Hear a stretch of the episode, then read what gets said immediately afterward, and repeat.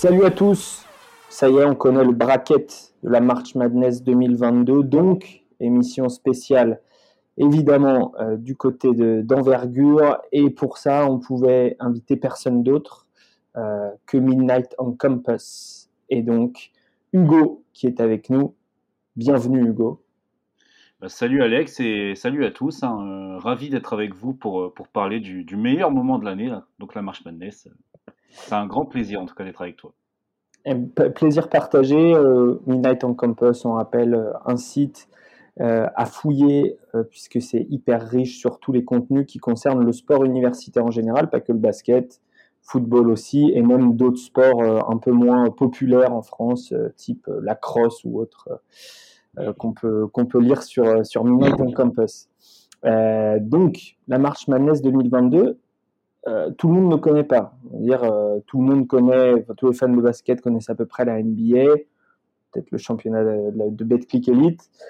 La NCA, c'est un, fonctionnement très particulier. Euh, donc, Hugo, est-ce que tu peux expliquer combien il y a d'équipes pour la Marche Madness et comment elles se qualifient? Alors, donc, déjà, ce qu'il faut savoir, c'est que la Marche Madness, c'est, excuse-moi l'expression, mais un sacré bordel. En fait, donc. Pour, euh, pour faire clair, il y a 350 équipes en première division universitaire. Et euh, donc au mois de mars, il y en a 68 qui vont se, se bah, croiser le fer pour, euh, pour le titre de champion national. Alors, donc comment on se qualifie? Bah, C'est déjà une bonne question parce que même les, même les spécialistes de NCAA sont parfois euh, pas d'accord sur, euh, sur la qualification de certaines équipes. Donc c'est ouais, une très bonne question. Alors il faut savoir qu'il y a 32 équipes euh, qui sont automatiquement qualifiées en gagnant leur conférence. Donc c'est ce qu'on appelle les autobides, tout simplement. Donc chaque vainqueur de conférence est obligatoirement qualifié au, au tournoi NCAA, sauf cette année une petite exception. c'est Bellarmine, donc dans la conférence ASUN, puisque en fait ils sont en première division depuis seulement deux ans. Or, euh, le règlement NCAA interdit les équipes euh, qui ont moins de 4 ans en première division, euh, bah, interdit la participation de ces équipes au tournoi. Donc, Bellarmine doit laisser sa place au vainqueur de la saison régulière, donc Jacksonville State. Donc, ça, c'est la seule exception. Sinon, les 32 vainqueurs de conférence sont à la March Madness. Et après, pour les, pour les 36 autres places, euh, c'est le comité de sélection qui attribue les, billets pour, pour la March Madness. Donc ça, ça se fait selon plusieurs critères. D'abord les résultats, tout simplement. donc les résultats, ça prend plusieurs critères en compte hein, au sein même de, de ce critère-là. Donc il y a la difficulté du calendrier, parce qu'en gros, basiquement, c'est pas comme les playoffs NBA, on va prendre les huit meilleurs bilans de chaque conférence. Là, en fait, on va pas s'attacher uniquement au bilan, on va prendre le bilan par rapport au, aux adversaires rencontrés, aussi à, la localisation des matchs, à savoir si euh, ils ont joué des adversaires forts à domicile ou à l'extérieur. Et également, on va prendre plusieurs statistiques euh, importantes euh, en compte, comme par exemple le, Ken Pom, hein, créé par Ken Pomeroy, qui, qui est une stat que beaucoup utilisent, bah, beaucoup d'amateurs utilisent pour, analyser les matchs. Donc c'est une, des, une des stats qui est prise en compte par le comité de sélection. C'est ça, et donc il y a en fait des débats toute l'année déjà sur le classement des équipes puisque tout le monde ne joue pas les mêmes adversaires quoi. C'est pas la NBA avec euh, un calendrier défini comme tu disais etc euh, et encore plus quand arrive le moment qui est arrivé donc dimanche qu'on appelle le Selection Sunday euh, le dimanche où est révélé le tableau final. Donc celui que vous connaissez celui que vous avez à remplir. On vous conseille d'ailleurs peut-être pour la deuxième partie de le prendre à côté de vous pour avoir la vision euh, de, comment ça se passe. Mais voilà, le Selection Sunday, c'est quand on dévoile toutes les équipes qui participent euh, à la March Madness. Et donc, il y en a forcément qui sont laissés de côté et qui bah, peut-être n'auraient pas dû l'être, en tout cas selon certains, euh, parce qu'ils ils étaient en forme en fin de saison. Voilà, on a l'exemple par exemple de Texas A&M cette année, une, des facs qui a été laissée de côté par le comité de sélection et qui, euh, et qui pourtant est allé en demi-finale euh, de, son tournoi de conférence euh, en, SEC, et c'est une des conférences les plus fortes. Sans rentrer dans le détail, donc, pour maintenant qu'on sait pardon, comment on choisit, entre guillemets, les, les sélectionnés, comment se déroule le tournoi, Hugo En gros, il faut gagner six matchs pour être champion. C'est ça, donc 6 ou 7 euh, pour les, euh, pour les quelques équipes qui sont bah, qui se qui s'affrontent dans le First Four. Ah oui, alors déjà, on va, on va parler de ça parce qu'en fait, euh, tout le monde, en gros, pour la majorité des, des, gens, le, le, March Madness va commencer jeudi, vendredi. Ouais. Tous les matchs en même temps, etc. le, la grande diffusion à la télé et tout. mais ça commence en fait, et, et, mais ça commence au deuxième tour en fait pour, euh, pour le grand public. Et avant, il y a un premier tour préliminaire. Donc, qu'est-ce que c'est? Ça s'appelle le First Four. C'est ça. Donc, en fait, il y a huit équipes euh, qui sont dans, dans, le First Four. Euh, donc, il y a quatre matchs sur deux jours. Euh, donc cette année, ça se disputera à Dayton, d'ailleurs pour bon, pour anecdote, je ne sais comme ça.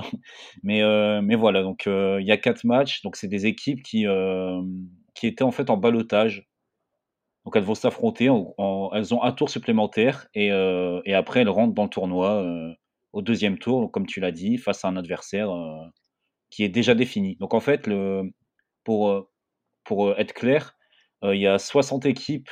Bon, je, je, suis très mauvais en maths, donc je vais, je vais peut-être pas utiliser les chiffres, mais il y a beaucoup d'équipes qui connaissent leurs adversaires, sauf quatre d'entre elles qui vont découvrir leur adversaire jeudi, vendredi. Donc, donc voilà. C'est ça. C'est ça. Donc généralement, ce First Four, il y a deux matchs euh, qui sont des, des, plus petites facs, qui sont des euh, euh, seed 16. On va expliquer le système des seeds après, mais 16 c'est le minimum et 1 c'est le maximum. Et puis il y en a d'autres, c'est des 11 ou 12. Donc là, par exemple, moi je porte le maillot de Notre-Dame. Notre-Dame va faire partie du First Four. Il va jouer contre Rutgers. Euh, et il y a également un très beau Wyoming Indiana. Indiana qui est une fac coachée par Mike Woodson pour ceux qui suivent la, la NBA. Euh, expliquons du coup ce système. Donc, on, a le tableau de la, de la, March Madness, les 68 équipes du coup, euh, mais à partir de samedi, ça sera 64. Euh, comment ça fonctionne? Justement, c'est seed de 1 à 16 et comment ça se divise coup, bah, aussi Comme tu l'as dit, il y, y, a 16 seeds en fait par région. Le, le, le tableau se, est, est défini en, en, en, quatre régions donc par, par zone géographique en fait, tout simplement. Et donc il y a une tête de série par région. Donc cette année, on a par exemple Arizona, on a Gonzaga, etc. Donc les meilleurs ont, ont un seed 1. Et donc elles affrontent le, le seed 16 de leur région. Donc, et ainsi de suite. Donc le deuxième va rencontrer le 15e, le troisième, le 14e, etc. Et justement, donc pour après arriver au, au, Final Four, il faut simplement gagner sa région. Donc pour, euh, pour être champion national, tu dois sortir de ta région. Et après, eh ben, les meilleurs de chaque région s'affrontent dans ce qu'on appelle le Final Four. Euh, voilà. C'est ça. C'est ça. Alors après, les régions sont plus ou moins géographiques. Par exemple, on a euh, Duke qui est, en Caroline du Nord qui va être dans la région ouest cette année. ça, c'est parce que en fait, les seeds 1, les têtes de série, c'est tout simplement les quatre meilleures équipes selon le comité euh, durant l'année. Donc parfois, bah, vu que les quatre meilleures équipes sont... C'est ça, mais en fait, il faut savoir que c'est très très difficile pour le comité de sélection de, de dresser euh, enfin, ce, ce, tableau en fonction des, de, la, géographie. Parce que même nous, par exemple, sur United Campus, on s'essaie à faire de la bracketologie. Mais après, bah, pour, euh, pour faire un, un, vrai bracket avec les, les zones géographiques, c'est juste un enfer. Donc, honnêtement, ils, font au mieux. Bon, parfois, parfois, il y a quelques incohérences, mais globalement, c'est quand même plutôt bien tenu comme, euh, comme bracket. Donc, euh. ouais.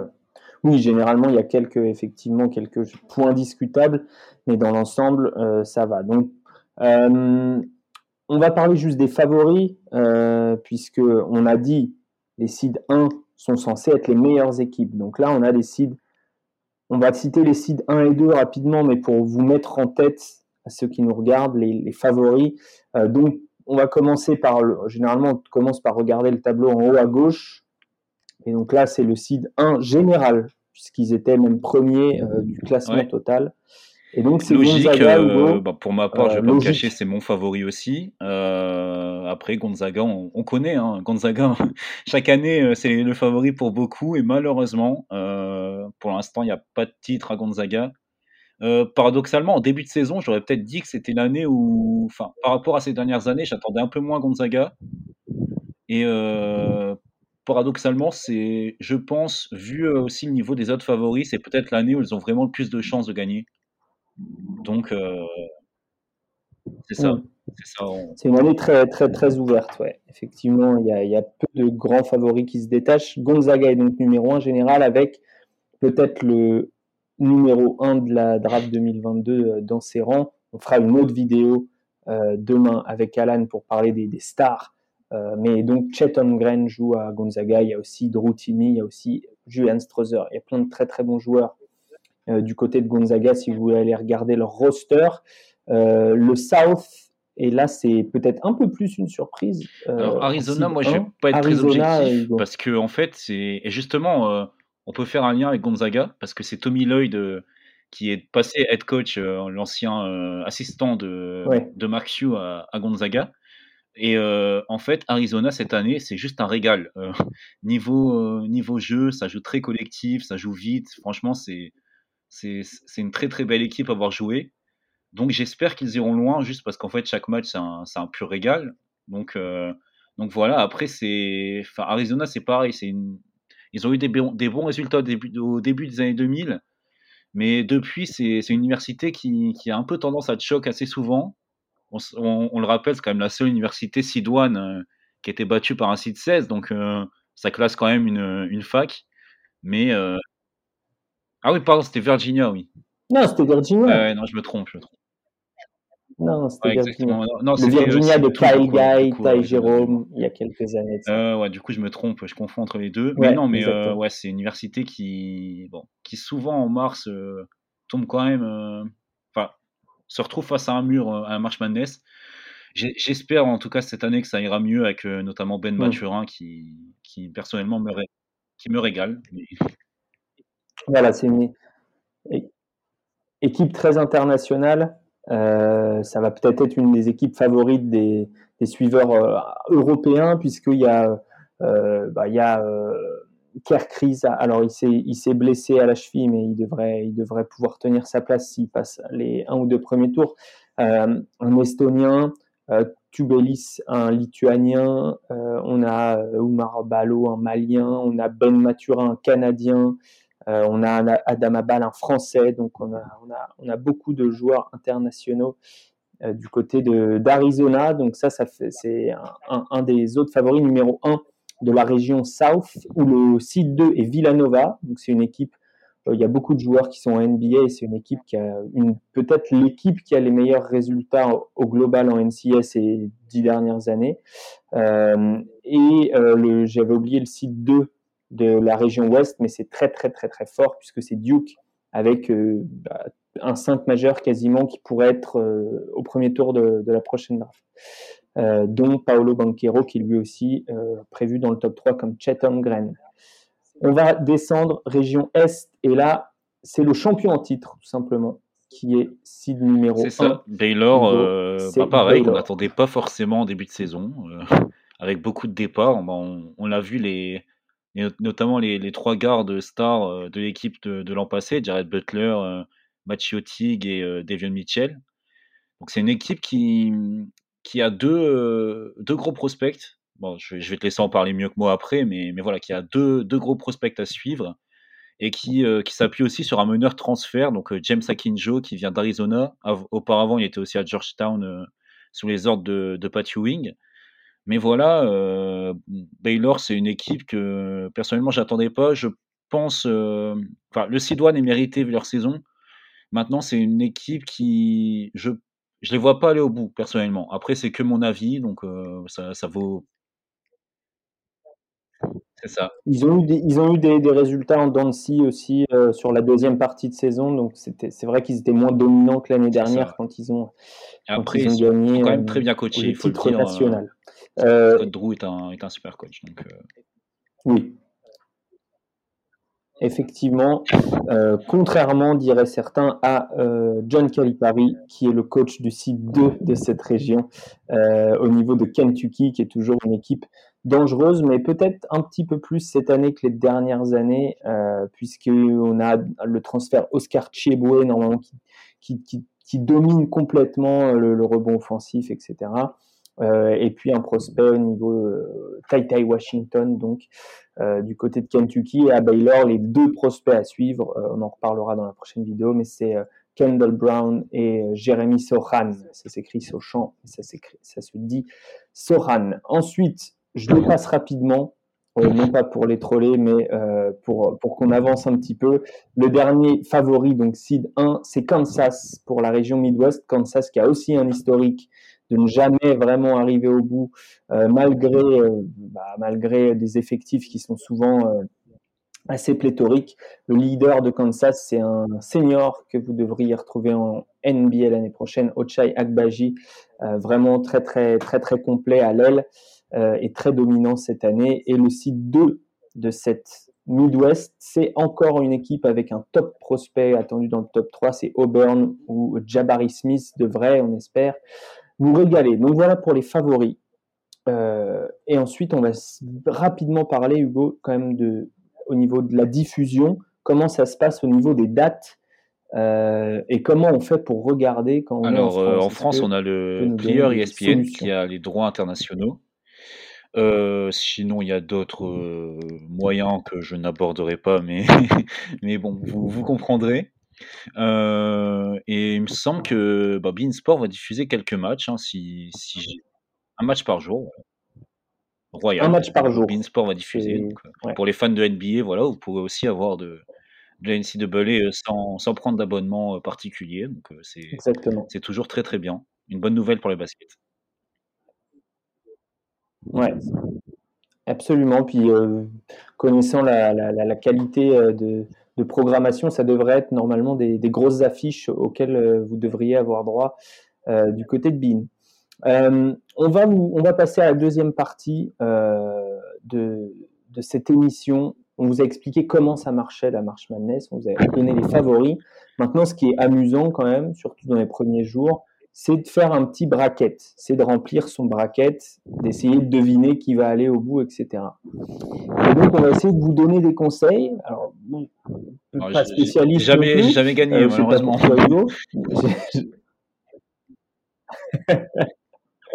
Alors, je crois que personne dans l'histoire n'a jamais de toute façon eu un bracket. Aux dernières nouvelles, en tout cas, c'est ce que je, pensais aussi avant d'enregistrer. Donc. C'est ça.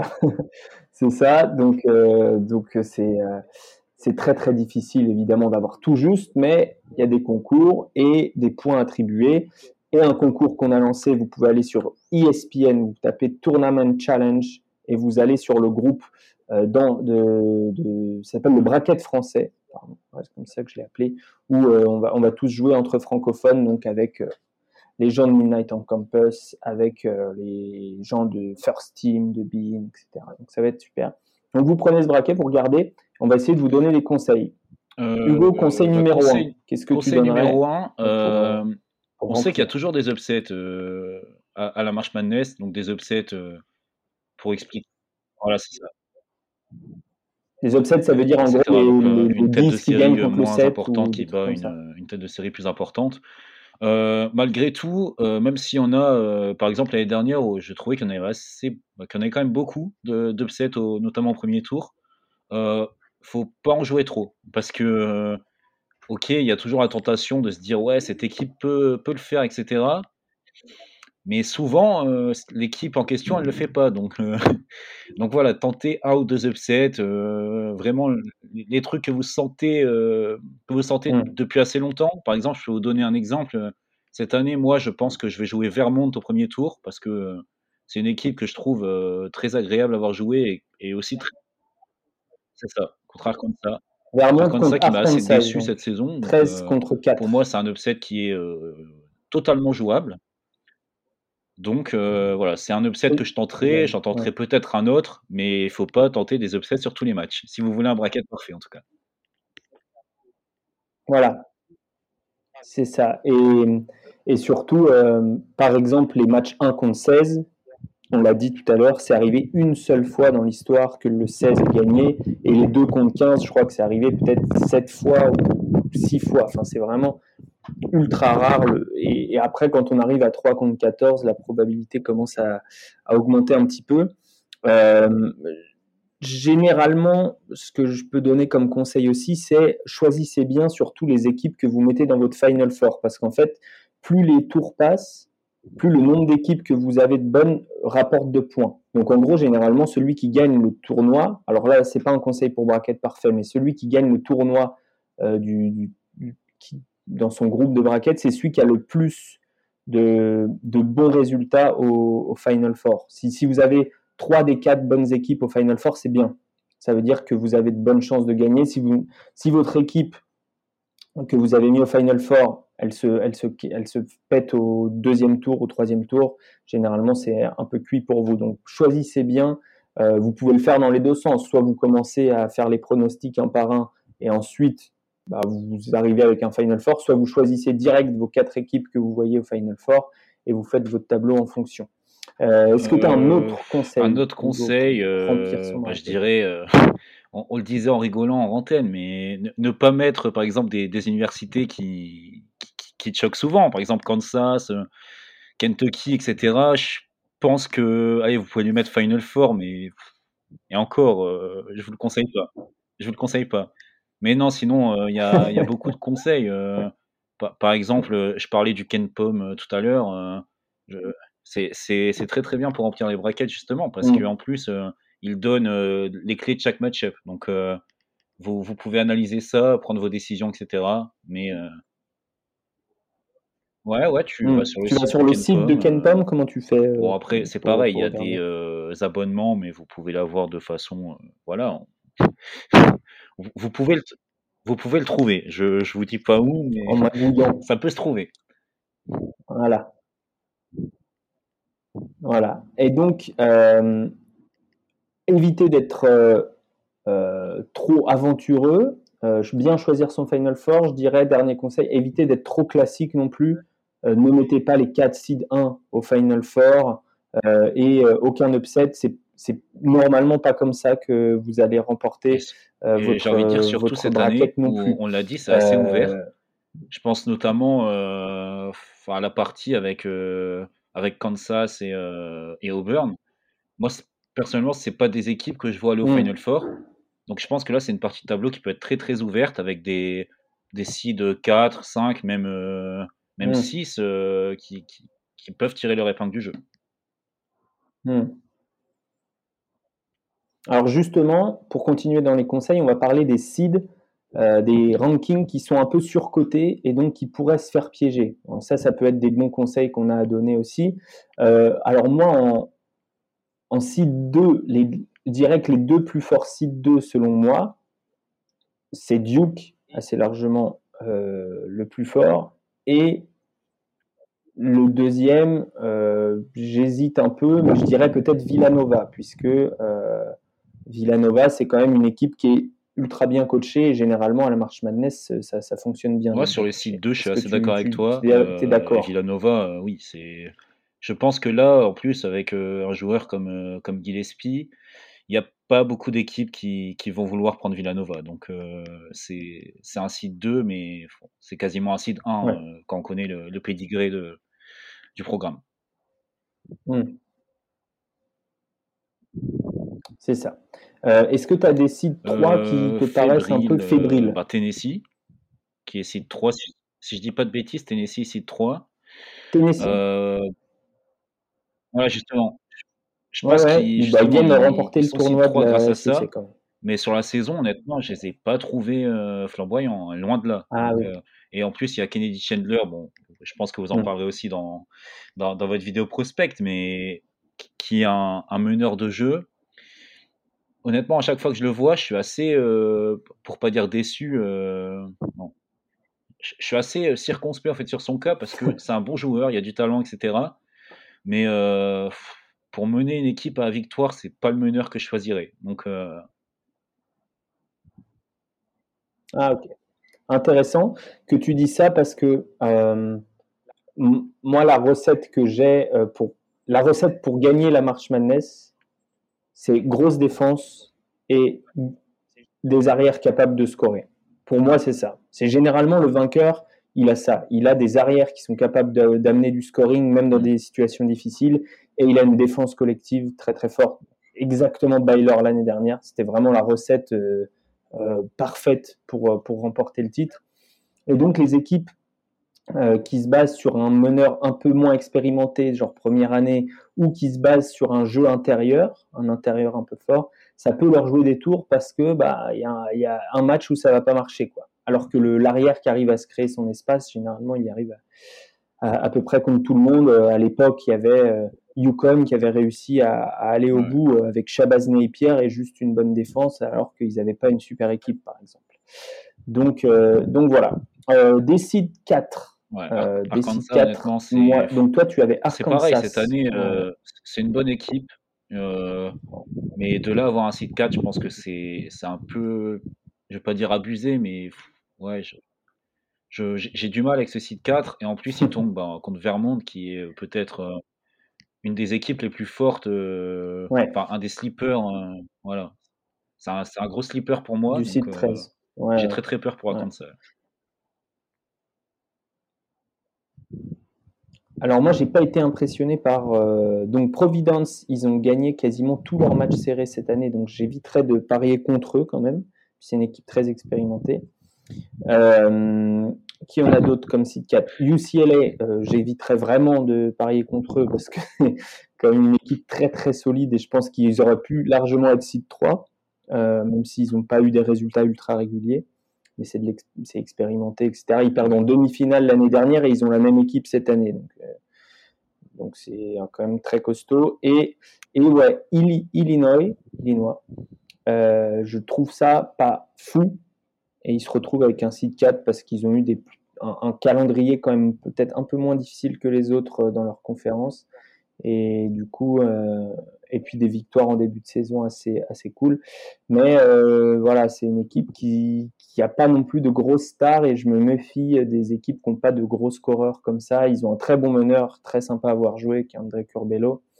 Ils ont euh, Kofi Cockburn à l'intérieur qui est très, très dominant, très, très, un gros monsieur à l'intérieur. Mais, euh, mais voilà, c'était pas forcément euh, le, le, le, site 4 en quel, qui m'inspirait le plus confiance. Est-ce que tu as des 5 ou 6 qui, euh, qui t'inspirent justement de la crainte et qui pourraient se faire upset? Et là, ça arrive vraiment un peu plus souvent. Le 5 contre 12, généralement, il y en a un qui perd au moins. Et 6 contre 11, pas, un et demi, voire deux. Je vais dire Yukon, mais pas parce que Yukon me, me paraît faible ou ne me plaît pas mais parce qu'ils jouent New Mexico State, qui est aussi une équipe que, que je trouve plutôt bonne. Donc, mmh. je ne les vois pas non plus faire l'upset, parce que je pense que Yukon est quand même assez solide. Mais ça risque, ça risque d'être un match très, bah, quand même très très serré. Ouais. Et euh, ouais, c'est, c'est peut-être le seed 5 que, qui est le plus en difficulté pour moi. Parce qu'après, il y a, y a Sainte-Méris, par exemple, qui a un seed 5. Je, je les attendais avec un seed beaucoup plus bas. Mais euh, c'est une vraie équipe, Sainte-Mérise. Et, justement, euh, pour moi, c'est possible. Euh, s'il y, y, a une mid-major qui doit aller faire un gros run, bah, hormis Gonzaga, mais on ne le compte plus comme une mid-major maintenant. Mais c'est ça. Mais major, c'est les petits, plus S'il y a une équipe qui doit voilà, tirer son épingle du jeu et faire un gros run, je mettrais bien Sainte-Mérise, justement. Donc, donc voilà. Intéressant. Pour ça, il va falloir euh, probablement scoltiner UCLA dès, le, dès le très très gros match, en tout cas. ça va être le test, probablement. Ouais. Et, euh, et, donc après, on peut parler aussi des équipes en forme euh, très rapidement parce qu'il y a des équipes en fait qui sont sur une pente ascendante au niveau de la forme, qui n'ont pas forcément un site très très bas, mais qui auraient peut-être, si la saison continuait, euh, bah, grimper euh, au niveau des classements et, euh, du coup aurait pu vont peut-être enfin en tout cas moi je me base pas mal là-dessus sur les, résultats du dernier mois puisque c'est c'est important de regarder aussi les, les, séries en cours et la confiance avec laquelle arrive l'équipe. Et donc l'évidence euh, pour moi, c'est quand même l'équipe qui a gagné le tournoi de la ACC, qui était peut-être qui était une des meilleures conférences euh, cette saison, et c'est Virginia Tech euh, qui a battu quasiment tous les plus gros, qui a battu Duke en finale, qui a battu, euh, j'ai plus leur parcours, mais ils ont battu que des grosses équipes au tournoi de ACC. Et là, ils se retrouvent avec seulement un seed 11, et ils vont jouer au Texas, qui est un seed 6 qui n'est pas extraordinaire. donc, je me dis que Virginia Tech, vu la, la dynamique, pourrait être une des belles surprises, même si au deuxième tour, il y a potentiellement Purdue qui se présente. Purdue qui est quand même une équipe là aussi très bien coachée, avec des stars à l'arrière et potentiellement une bonne défense, des shooters, une équipe qui n'est pas facile, facile à jouer, Purdue. mais pourquoi pas. Donc, il y a cette équipe. Est-ce que tu as une équipe en forme particulièrement? Justement, on en parlait aussi exactement hors antenne. Bah, en fait, j'en ai deux. J'ai quand même le Yola de Chicago qui, qui a fait un début de saison plutôt bon. Ça, ils font un bon début de saison, mais quand on connaît l'envergure du programme, quand même, sans mauvais jeu de mots, quand on connaît le, le, programme ces dernières années, on pouvait s'attendre à mieux, même si le départ du coach Porter Moser pour Oklahoma. bon, ils font une fin de saison très, très, très solide. Ils gagnent leur tournoi de conférence, si, si je dis pas de bêtises. Donc voilà, euh, ils arrivent en forme et encore une fois, on sait que eux en mmh. mars, euh, il faut vaut mieux pas les croiser. Euh, quand, quand, on parle de bonne défense, le Yola Chicago, c'est souvent une des meilleures du pays. Donc, donc voilà, donc c'est une équipe très très forte et on en parlait ensemble, Boise State. Alors c'est un peu comme comme Gonzaga en fait. c'est une équipe que j'attendais énormément l'année dernière, qui avait un roster honnêtement, celui de l'année dernière, je le trouvais beaucoup plus fort sur le papier que celui de cette année. Mais en fait, dans le fond de jeu, euh, j'ai l'impression que le travail de l'année dernière commence à porter ses fruits vraiment cette année, où le programme euh, enfin, fait une saison euh, historique hein, pour, Boise State. il remporte le tournoi de la Mountain West. Et surtout, bah, il y a Abu Kigab. Je, je, vais faire un, juste une petite aparté sur ce joueur parce que quand même, il faut signaler une chose avec lui, c'est que partout où il passe, il gagne.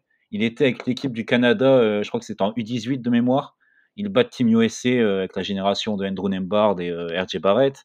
Là, il est, passé à Oregon. L'équipe gagnait, mais lui, il jouait pas trop, donc on va le mettre de côté. Et là, depuis qu'il est arrivé à Boise State, ça fait deux ans et demi, parce qu'il est arrivé en cours d'année, le programme commence à gagner des matchs. Alors que Boise State, c'est pas réputé pour être un programme de basket. Donc voilà, Abou Gab, sacré joueur. Et, là, je pense que pour son dernier tournoi, euh, il va avoir à cœur de faire euh, de belles choses et, j'y crois beaucoup. Même s'ils prennent Gonzaga au, deuxième tour. Équipe, expérimentée et donc euh, ton conseil c'est de miser sur eux face à Memphis qui est une équipe avec des gros prospects mais qui n'a pas forcément été régulière dans le jeu même s'il y a eu du mieux sur la fin de saison donc attention quand même à, à, Memphis et à notamment Jalen Duran à l'intérieur pivot ultra dominant qui sera à coup sûr ou presque à la draft 2022 et dont on parlera dans notre prochaine euh, vidéo. Euh, Alors, je vais dire Final euh, Hugo? bon, je vais quand même mettre Arizona dans, dans la région sud. dans le Midwest, comme encore une fois, c'est le plus ouvert. Je vais. Qui est-ce que je pourrais tenter? Je vais pas mettre USC, même si j'ai le maillot actuellement et que je suis un gros fanboy. Je vais peut-être tenter Iowa, qui, qui pour moi. Ouais, puis qui joue plutôt bien. Je pense qu'ils peuvent taper Providence au deuxième tour. Donc, ouais, je mettrai Iowa. Ils vont, ils vont battre Kansas et, et ça va rouler. Et dans la partie Est, je vais jouer la grosse cote aussi. Je vais mettre UCLA voilà, j'aime pas parler contre UCLA, ils ont des, scoreurs de partout, une superbe équipe. J'attendais mieux d'eux cette année. Donc, euh, bah, je pense que c'est le moment. Pour éclore en mars, euh, c'est une belle équipe pour, euh, pour le tournoi. Ouais. Bah, écoute, je pense que j'ai UCLA aussi. je pense que j'ai UCLA, j'ai Wisconsin. Ah ouais, Duke pour euh, la dernière de Kotiké euh, au final. Arizona. Ouais, c'est vrai. Bah, Duke a début de saison pendant la saison.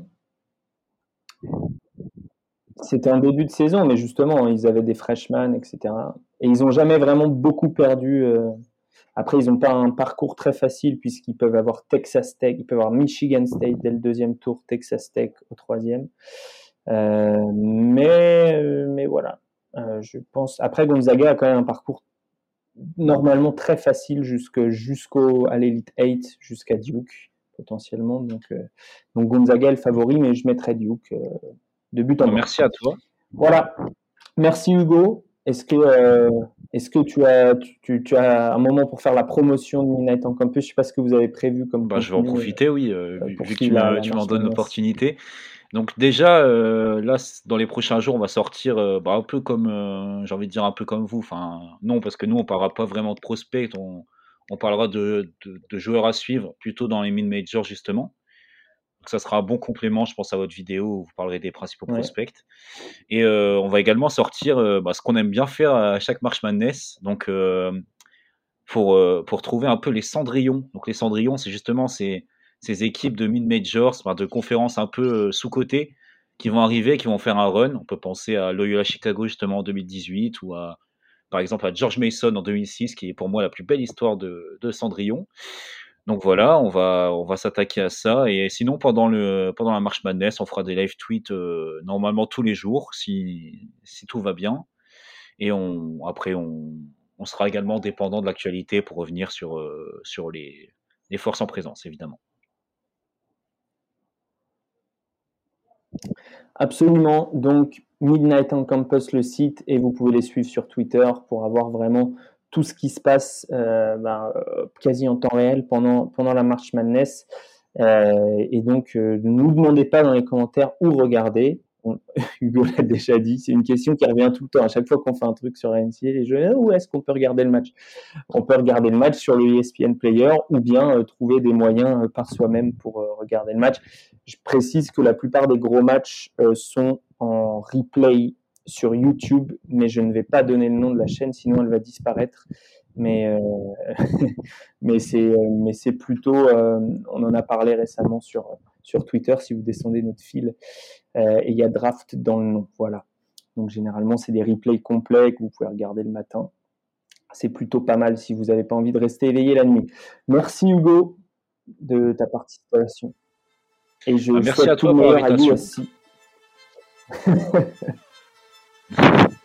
ça, va être quand même un peu compliqué, hein, mais je pense qu'on passera Miami, mais après, bon, Auburn, euh, ça va pas être une. Euh, une, euh, ça, une partie un adversaire quand même très, C'est l'équipe du, frère Mobley. Hein, pour, ceux qui n'ont pas suivi, Evan Mobley était là-bas l'année dernière et son grand frère qui joue encore et qui est un très bon joueur NCAA. Euh, et, euh, et, donc moi, pour ma part, évidemment, vous l'avez vu, j'espère que Notre-Dame ira euh, passera son tour de qualification, son first four face à Rutgers, ce sera déjà pas mal. Et ensuite, et ensuite, eh bien, on verra face à Alabama potentiellement. Merci Hugo, merci à vous de nous avoir regardé. On se retrouve demain, vidéo avec Alan Guillou pour parler des prospects à suivre sur cette marche manette. Il y en a plein, il y en a peut-être jamais eu autant dans des grosses équipes, donc on devrait avoir beaucoup de match-up intéressants à regarder. Ciao tout le monde